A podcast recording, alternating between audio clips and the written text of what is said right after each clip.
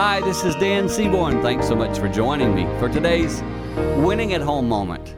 Some people naturally have built into themselves an accusatory nature. it sounds awful, doesn't it? But some of us just have it. When we look at people, we see their flaws. Even people you don't even know, you're like, I bet they got this problem. That little cross look at someone.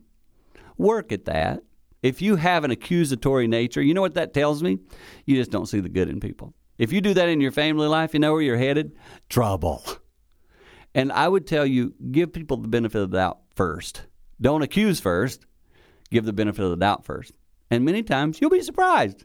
People might actually hit above the bar you've set for them. When that happens, it's very encouraging and it lifts them up. And that helps everyone win at home. For more tips like this, all you need to do is go to our website, winningathome.com.